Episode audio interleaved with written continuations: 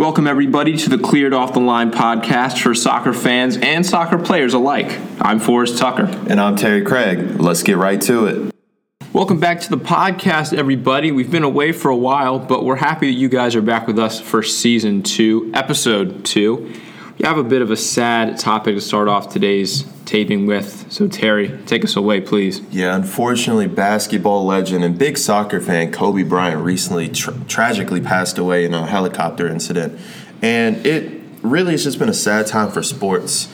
Uh, as I mentioned before, basketball legend, one of the greatest of all time, one of the greatest athletes of all time. And many soccer athletes were paying tribute to him. Uh, Neymar, when he scored his goal recently, put up the 2 4 sign in front of the fans after scoring a goal to tribute a mentor to him, a guy that he's met before.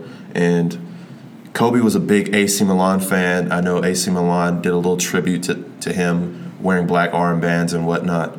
But it's it's really just been a sad couple of days for sports fans. Uh, Forrest, do you have any a few words that you'd like to say about Kobe and how just the impact that he's had on soccer and just sports in general? Yeah, I think Kobe, when uh, soccer wasn't really something that was cool in the U.S., he was always championing it, and that's really awesome. Uh, like you said, a lot of players like Antoine Griezmann as well, um, the U.S. women's national team, and Kylian Mbappe, all um, knew Kobe, all you know, had relationships with Kobe, and they were very sad, just as we were when he passed. Um, he met people like Ronaldinho as well. There's a pretty famous picture of them both sitting together, and so that's really cool when uh, soccer and basketball collide. They're two global sports, and so it's really it's really um, interesting to see that. The AC Milan um, tribute was really poignant. They the fans even made a sign um, for Kobe and his daughter Gianna, which was really nice and it's really cool. Kobe's attachment to Italy is really nice too because he played soccer when he lived in Italy with his parents at a young age. So we're very sad that he's gone, man. Any any any other stuff about Kobe you want to talk about today? Overall, he was just a great player, great man, great man off the uh, court, trying to really just do his best to raise young men, raise young basketball players. I know his um, daughter was a really good basketball player. I know the UConn's women basketball team uh, had a little tribute for her, but overall, just a sad day for sports. Yeah, definitely, definitely. As AC Milan said, sempre Kobe. Now, Terry, on to some other topics. The FA Cup fourth round is going on at the moment. a lot of games have been played already, but as uh, happens in some club competitions, replays go on. But first, I'd like to recap what happened uh, and what is set in stone for the fifth round. So, Terry, would you recap some notable results results for us from that round? Some notable, notable results from that round is Manchester United beat Tranmere 6 0. Arsenal beat Bournemouth 2 to 1. Um, Chelsea beat Hull City 2 to 1. And Liverpool surprisingly drew Shrewsbury 2 2. And also, Man City beats Fulham 4 0. So, Forrest, do you have any takeaways from any of these matches that you like to talk about? Yeah, I think that it's interesting that there's six replays, including Liverpool versus Shrewsbury Town match, and then Southampton versus Spurs. Spurs and Southampton. I don't. I forget if you mentioned Terry. They drew, and uh, I think that those are really intriguing. We'll talk about those later. Um, but the re- those replays of those six will be played on the 4th and 5th of February, so pretty soon. Um, also, another a notable thing that I'd like to put in there is that West Bromwich Albion beat West Ham United 1 0. And I think that's interesting. Most people would say it's not, but West Ham is having a terrible season and they're in a relegation battle now, and the FA Cup doesn't go their way too. And West Brom is a contender to get promoted. So interesting to see a lower league team in the championship knock off West Ham. But really, sorry, I'd like to get into that Arsenal game that you mentioned because I really loved Bukayo Saka's goal on six minutes in that game down in Bournemouth. What did you think about it? Yeah, the goal was really beautiful. I was pretty impressed with this Arsenal side. It was a pretty young side, I'd say. Uh, Mikel Arteta has been committed to starting uh, Gabriel Martinelli, a guy who very committed. Yeah. yeah, very committed. A guy that's been praised by Ronaldinho recently as one of Brazil's future great players, which is good for me as an Arsenal fan. I love to hear that kind of stuff. But yeah, uh, Bukayo, oh, Bukayo Saka is a really good player. He's been playing as a left back because we're shorthanded at that position right now. But uh, he's making an impact, and I hope Mikel Arteta is really committed to playing the young guys because the young guys have a lot to prove. Joe Willock as well, another one playing in midfield. Not sure if Mesut Ozil will stick around in Arsenal as long as Joe Willock's there. But uh, did you have any takeaways from the Arsenal match? I think, uh, like I said, Saka's goal was really nice. It was a young Arsenal team, as is typical of Arteta lately. Um, I liked how they put this game away in the first half um, by Nketiah's goal as well, around 27 minutes. I thought that for them getting in front early was a really, really big breakthrough. And the Bournemouth team that they played was a team that you would see on a Sunday or Saturday playing Premier League football. Exactly. So really good um, for them. Eddie Howe's a great manager, organizes his team well. Bournemouth are doing that well this season in the Premier League, but I will say that Arsenal, that was a pretty impressive Arsenal result and probably one of the most impressive that I've seen under Arteta yet. Can he replicate it though? I think he can if he just keeps um, playing Martinelli. Um, but I think, do you think that Saka, being filling in at left back now, do you think that he could possibly play in other positions? Because that goal he scored was a really, really screamer, to be honest. Well, yeah, I think so. I mean, he's a natural winger. He's only playing left back because we're shorthanded, and I feel like a lot of the young guys on the Arsenal team are playing out of position. Like uh, Ainsley Maitland-Niles is currently playing as a right back. Well, we recently signed Cedric Soares from Southampton, so that might change. He might go back to his natural position in midfield. But overall, the young guys are doing well. Uh, do you think Arteta, ooh, Arteta should still play the young boys in the side? I think so. It's, it's, worked out for them uh, decently. I just, you know, I, with guys like Ozil who are older that might leave, I think it makes perfect sense. Um, I just think if if you want to um, have a team success in the Premier League, I think Manchester United is going through it now as well. You have to find young players to play. Um, but the question is, are they always going to be ready enough? And I think I've said this to you before. I think Arsenal has a lot of great gems, but they just don't have the structure yet. So I hope Arteta can bring that to them because it'll be very entertaining. Now, on to the game that everybody is talking about. Um, whether it's the game that was just played or the replay, Liverpool versus Shrewsbury Town, who Shrewsbury Town are 16th in League One, which is the third tier of English football. If you did not know, I must say, Terry, the highlights are very, very, um, like just entertaining, flat out. Did you get a chance to take in some of this game? I did. I saw a couple of goals. Pretty interesting game. I was kind of surprised by Liverpool. I mean, regardless of them playing a young side, guys that we really don't know much about, you still expect Liverpool to take it home. But I was quite surprised and pretty impressed with Shrewsbury Town. Jason Cummings scored both goals. Pretty impressed with them. Came uh, on as a sub too, Jason Cummings. Yeah, super sub, super sub. Do you have any uh, takeaways from it that you like to mention? I will agree with you that Liverpool surprised me. Um, one bright spot for them was Minamino um, played very well to me, and that was the first time I'd ever seen him play, period. Yeah, so that was good. Um, good for him to get a run in the U23s. Um, you know, that back line for the Reds made some mistakes that I thought uh, were probably just characteristic of a U23 team. The mm-hmm. first team probably doesn't make those mistakes. But on the kind of same trajectory as that, Jason Cummings, like you mentioned, two goals in the second half. Callum Lang and Shaun Whalley, there are two other front players making an impact for Shrewsbury, could prove to be difference makers when this tie goes to Anfield um, on the uh, on uh, that replay. But from what we thought about earlier, earlier, Terry, the hardest job of this might be just completed for Liverpool. You know what I mean? They might have just done their hardest bit in this in this tie. I really did. Yeah, I think so as well. I mean, Shrewsbury probably were in over their head in this first match. They, I wouldn't say lucky. I mean, they did what they had to do, play as hard as they could. And I feel like Klopp in the next in the replay probably will incorporate some of the more experienced players just to take it home. I don't think Shrewsbury is going to be able to get a result at Anfield. What do you think? How do you think the next leg is going to go, or replay will go? Well, I don't. I think that it'd be a stretch if Klopp actually put some first team players in because he said that uh, since the first team players who play in the Premier League are going to be on break because of the mandated Premier League break, that he'll have the U23s and the U23s coach play. So I don't know if he's going to touch that at all. To be fair, okay. the reports coming out of Anfield say that he's not. So I think the question is, does Klopp have to spend time with his U23s uh, to get them ready for this? But I would assume that he trusts his U23 coach to handle it. Because yeah. they've been put on the spot a lot over the course of the season. I remember uh, when scheduling was getting real tight with the Club World yes, Cup and I before. think the League Cup, the U23s had to go out and play a game for technically as the first team. So I, I trust this group of players. I think that they're going to go out and defeat Shrewsbury at Anfield. I can't bet against Liverpool at Anfield.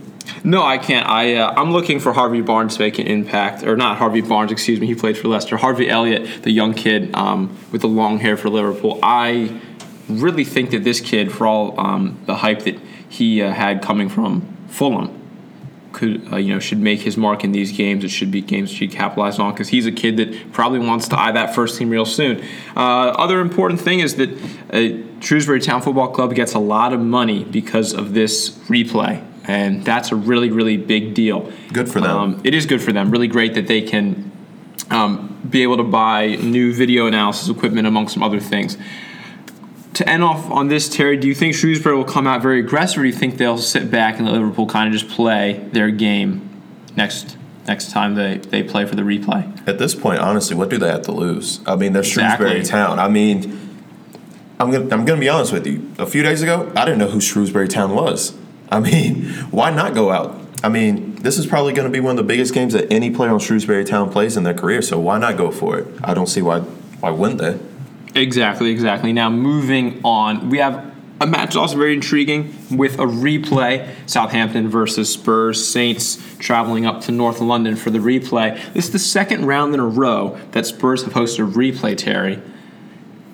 I think. Did you think that they had that that game in the bag? Because I thought they did until Boufal scored that goal in the 87th minute during the first game of this tie. Well, let me say something about both teams. I'm looking at the lineups, and they both put out really strong sides. Yes, they and did. If you look at some of the mat stats, Southampton really owned possession, so it doesn't really surprise they me. They did have the majority. they had over 60%, yeah. yeah. So it doesn't surprise me that Boufal ended up getting the goal at the end. I think Spurs just kind of let off and Spur and Southampton took advantage of it. Yeah, I, I would say that Boufal goal was lazy. Boufal goal was lazy defending by Spurs because honestly, he was wide open on the on the 18-6. He was in that area yeah. beyond the D, and it was it was as simple as a tap in for him. He just had to pick his spot. Uh, so we've criticized, um, or not we've, but people in general have criticized Spurs back four in the past. They have to fine tune that up. Um, but I think this game is going to be very tight because when I look at the last five meetings of these teams, there has been there has not been a time in the last five meetings except for for this game. So for the last couple games, they have had um, either a win or a loss, and th- I think that.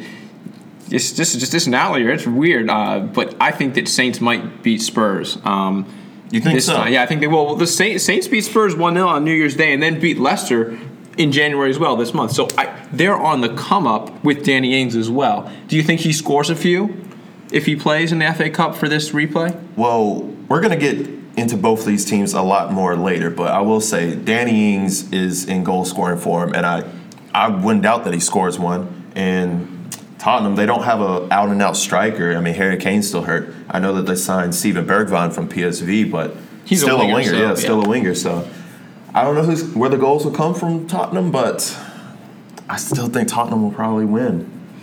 I mean, I can't bet against Heung-min Son, and it, and it'll be at that new stadium. So, yeah, I, I, don't, really know if that new stadium does too much for them. If this tie were home to Southampton, I think the fans would be coming out and would be crazy, crazy um, into it. But it looks like we're in disagreement about who wins this game.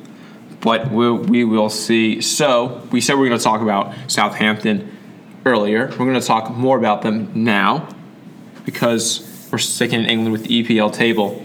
What are you seeing right there, Terry? Well, Southampton, they are in good goal scoring form. Danny Ings is a guy that's really found form. I think he's able to score a lot of goals. But one thing that's going against them so far is that they have the most losses in the top half. So really, yeah. So it's a surprise they're in the top half, actually. Yeah, that's honest they're ninth on 31 points. Yeah, they're a team that over the past couple of seasons have been fighting relegation battles. So the fact that they're ninth in the table right now is pretty surprising. It is tight in that middle of the table um, from fourth to 14th, Terry, separated by 10 points. That's kind of our topic for this segment, is that it is very tight. And I think as a whole this season, the Premier League has been very tight. Um, so, in my opinion, um, it just it seems like some teams are going to stay where they are, like Chelsea, and some teams are going to move up, but by a little bit. What are you seeing as far as movement that we could expect until the end of the season? Uh, well, I will say this: from fourth to fourteenth is separated by ten points, so there's probably going to be a lot of movement. And fifth to fourteenth is only separated by four. But that's even that's even yeah that's a more shocking fact. Yeah, yeah. So there are a lot of reasons for and for against teams being able to finish fourth or end up being 14th. As for Chelsea, some positives on them is that they've proven that they're able to win big games and Yes. they have loads of talent from Tammy Abraham, Christian Pulisic, if he gets if he plays, if Yeah, Lampard Callum was on the team. Hudson-Odoi too, yeah. and some negatives for them is that they struggle away from home and their mentality. They struggle with their mentality against uh, inferior teams. I feel like that they should be able to beat some more inferior teams than what they're than what they're doing so far. Mm-hmm. Yeah, I think for Chelsea, they stay in that four spot. Um, the five spot, the Europa League spot, is what I think gets tricky. Um, I'm not going to say Man United will hold on to that wholeheartedly. Wolves could make a run for that again. Um, we'll see how Spurs do. I think if Spurs get knocked out of this FA Cup by Southampton, then they must concentrate wholeheartedly on getting into the Europa League because Jose Mourinho is gonna. You know, I think that that side's not ready for a Champions League um, after the season they've had. I think they need Europa League. So we'll see about that. Um, we're looking at teams, you know, otherwise such as Sheffield United, Southampton, Arsenal. You give me your thoughts on Southampton, Terry. But what rounding out that top half, um, and even Spurs as well. What are you seeing from Spurs, uh, Sheffield United, and Arsenal? Where do you think they'll end up? Same place or not? Uh, well, let me hit on uh, Man U and Spurs real quick. I think that they're very similar teams. They've both been hit by a real injury crisis, I'd That's say. That's true, yes. Yeah, Spurs lost Harry Kane, as I previously mentioned, and Man U, uh, McTominay's out, Rashford's out. All Pogba will never return. Yeah. yeah, yeah. They did sign Bruno Fernandes this Yeah. week, United, but I don't, you know, it, it'll. I hope he can make an immediate impact, which is iffy. But Yeah, we'll on. see because that midfield is kind of stale, so he might liven it up a little bit. And for Wolves and Sheffield, I think Wolves. The key for them is Adama Traore still keeping up his form. Uh, former Barcelona player.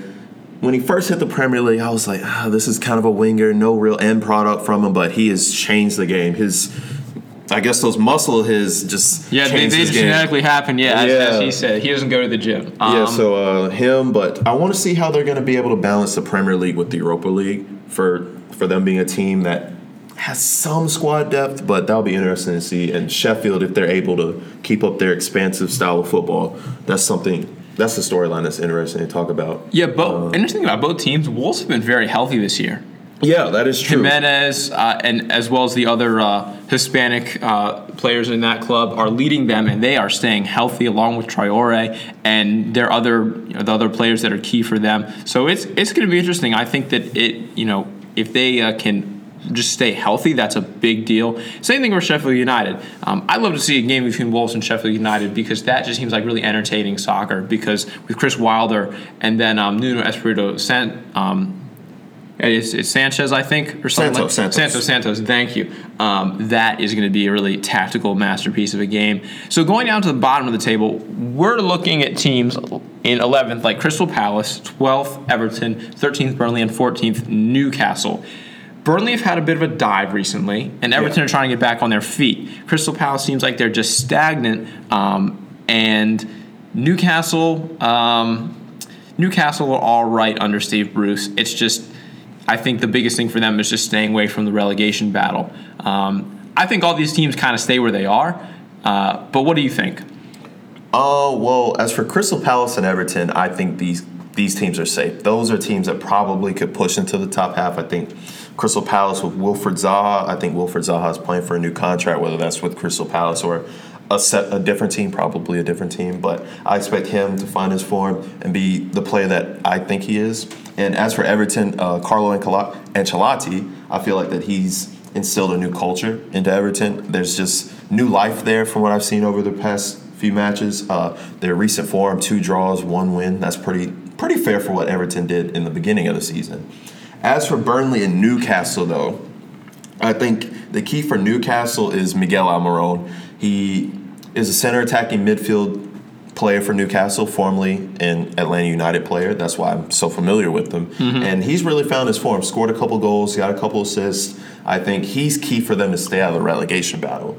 But for Burnley, Burnley, poor Burnley. We were talking about them on the top half of the table, and they've just had a dive recently. And it's unlike Sean Dyche to have this um, this going on. They have won two of their last two. Before that, they lost three in a row. So it's kind of up and down there at Turf Moor. Yeah, for them, I just don't know where the goals are going to come from. And you got to score goals if you want to stay up in the Premier League. So, Burnley, I feel like Burnley are the team that will most likely drop of this group of teams that we talked about. Yeah, Palace is a head scratcher, but I think that's only because I don't really expect much from Palace to begin with. So for me, I just don't know. I feel like the top half of this table, Terry, is pretty much set. Um, There might be a little movement, I'd say. I mean, with things just being so close, I know. Uh, we'll just see. How, we'll just have to see how these new signings play out for their clubs. yeah, big, big. That'll be a big storyline. We'll definitely have to follow is the signings because I think those can really change the trajectory of the season. So. We'll look at that. In my opinion, ten points, and then you said four points at another uh, another point. I Yeah, mean, that's really just 14th. fifth- yeah, really tight. Not much else I can say on this one except that I think that there will, if there is movement in the bottom half, it'll be very marginal. Um, I don't know, but anyways, we're going to go across the pond now and actually across a whole country to Los Angeles, where Javier Hernandez, otherwise known as Chicharito, the little P, signed with LA Galaxy, who are no strangers to signing really top talent and big names. So now we have a new huge storyline in MLS. Terry, what are you expecting from Chicharito uh, when the season kicks off in March? Uh, first, let me get to the impact of Chicharito. Um, I think the Mexican influence in America is really big. Uh, whenever the men's national team or women's national team plays eh, plays against Mexico on home soil, there are as many Mexican fans as American fans. So I think signing arguably the greatest Mexican player of all time come, coming to MLS is a big deal. And not only that, it's a big deal as in that he signed with the Galaxy because LAFC has probably the second best Mexican player of all time in Carlos Vela, two of the greatest modern day Mexican players of all time. And now they got a little rivalry going on in Los Angeles, and I feel like Oh, yeah. And I feel like the MLS is really in need of a good rivalry. I know they tried to start one with Atlanta United and Orlando. That's not happening. There's one with Portland and Seattle. And I think that one has more more. Yeah. Um, it's more it's stronger, but these are second tier cities. This is not LA or New York that we're exactly, that's a good point. And even in New York, NYCFC and the Red Bulls do not have rivalry, Yeah. no matter what you say. Exactly. Don't. Uh, but yeah, like I said, Mexico's all-time leading scorer is Chicharito, and he is putting himself up to score up to 20 goals this uh, this year. I think he might reach that. It depends always on the piece around him. But what's your take? The Galaxy have a, a decent team. I mean, if Zlatan was was able to get as many goals as he could, I feel like Chicharito could do the same. I mean, I know. Well, comparing Chicharito to Zlatan, I think Zlatan was older, Chicharito was older, but I still think both of those guys are capable of playing in Europe if they wanted to. Well, Zlatan is in Europe, but if Chicharito wanted to be, he could. So I don't see why Chicharito couldn't score more than 20 goals. I feel like he can. Mm-hmm. Yeah, I think that the problem with him is that his career after he left Manchester United was never the case um, where he was the top striker. To me, I think he's the top striker in that team right off the bat. Um, not saying he gets it automatically, but I think the big deal is can the Galaxy function in a system where he can get goals? We saw that they could do that with Zlatan, so just do it again with Chicharito, and I think you might get even more. I'll put you on the spot right here. Who scores more goals, Vela or Chicharito? That's Keep Vela. That's- is the current and reigning MVP of MLS. So um, Who scores more? Uh, you know, I have to go with who's established at this point, and I think Carlos Vela, his terror is just unstoppable. You heard about him scoring every game, so No, we'll see. what it Chi- is, is different. Chicharito, like I said, hasn't been the main striker for a while. Um, hasn't been in the spotlight for a while. In a long time. So I think it might take uh, take him a little more time, but big deal with that. Um, El Trafico, the rivalry between LAFC and the Galaxy, uh, it'll be very exciting. have some really big Mexican flair to it. LAFC's fans are awesome. The Galaxy's fans are good too. But that rivalry is so much more meaningful this year. One, because of those two. They were actually both teammates at Chivas Guadalajara in Mexico back in the day. Yeah. And the fact that also it's interesting, not because of them, because LAFC has taken over Los Angeles as the town, as, as the team that is the best in the town. Last season, LAFC finished first in the Western Conference. The Galaxy were fifth. Then LAFC beat the Galaxy in the conference semis five to three. Five to three. That's a big, big score line, good Terry. game. It's a good game. So the question is, where will both teams finish? Right now, I say LAFC still has that leg up, but what do you think? Um, in that Western Conference, I I probably would say that LAFC finishes first. I think I can't bet against Carlos Vela right now. Seeing the things that he did last season, winning the MVP, that left foot of his is real sweet. So I would probably put them first, but. I think the Galaxy probably will do better. I think Zlatan last year was more of a isolated type player, just doing his own thing, not really incorporating other players in the team. I feel like Chicharito is kind of a striker with his back to goal at times, get players build up, good build up play. He so- scored. He, I think Chicharito is a striker that scores a lot of different goals. Yeah, yeah, he, yeah, he has that in his locker. So I feel like you said that they finished fifth last year in the Western Conference. That probably third, maybe. Right. Yeah, I think there. so. I They'll think- do better for sure. Yeah. Um, and then the last kind of question for us today is how long is Chicharito going to stay in LA? Well, I don't want to have any more Zlatan comparisons because he doesn't want that. Yeah. Not not bagging on you, Terry, but he signed a three year deal. Do you think he gets an extension at the end of that? Because he's getting he's getting up there. He's getting old. I feel like it's all up to him. As you just said, he is getting older. If if he has a hunger for the game, he probably will. And it also depends on how well he does. That's that's still up in the air. I would hope that he does well because if he does well, the MLS does well. But it's up in the air. We'll see. Hope. I mean, I wish I could see him play for as long as he possibly can, but it's all up to him. Yeah, well, anyways, guys, El Trafico, May 16th and May 23rd. Mark your calendars. MLS is coming back soon. I'm excited. Yeah, geez, gonna have to do a lot of watching this year for that. Um, everyone, get your ESPN Plus. And that's it for today's episode. As always, follow us on Instagram at COTL Podcast. Thanks for listening, guys, and catch us next week. Joga bonito.